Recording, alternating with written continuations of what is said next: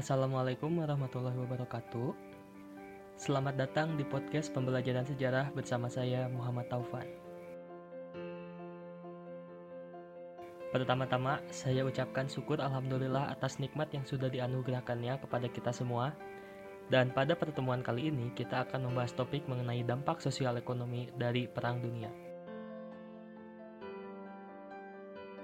Konflik perang selama empat tahun pada Perang Dunia I dibayar dengan sangat mahal, baik dari pihak pemenang maupun pihak yang kalah. Perang Dunia I menyebabkan korban jiwa sekitar 10 juta tentara dan 6 juta warga sipil tewas.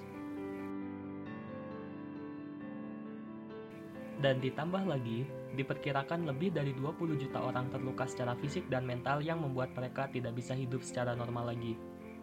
Perang juga ikut membantu menyebarkan virus Spanyol yang menewaskan sedikitnya 50 juta orang pada 1918 dan 1919. Lalu Perang Dunia II yang berlangsung 20 tahun kemudian memiliki korban jiwa sebanyak 85 juta jiwa. Hal ini berdampak kepada beberapa negara di mana mereka terancam tidak memiliki generasi penerus akibat penurunan populasi.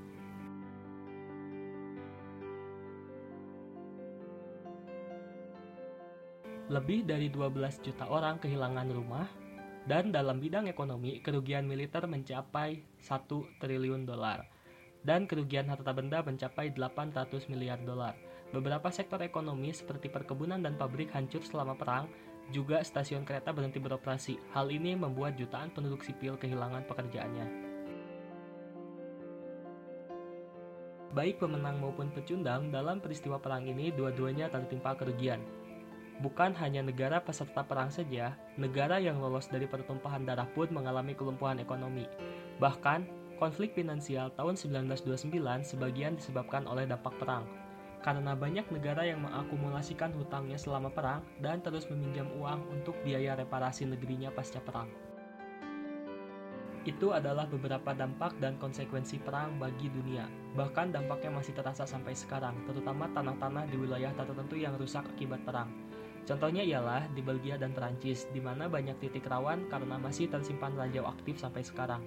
Dan beberapa tanah tidak bisa ditanam juga dihuni karena masih terkontaminasi racun kimia yang digunakan semasa perang.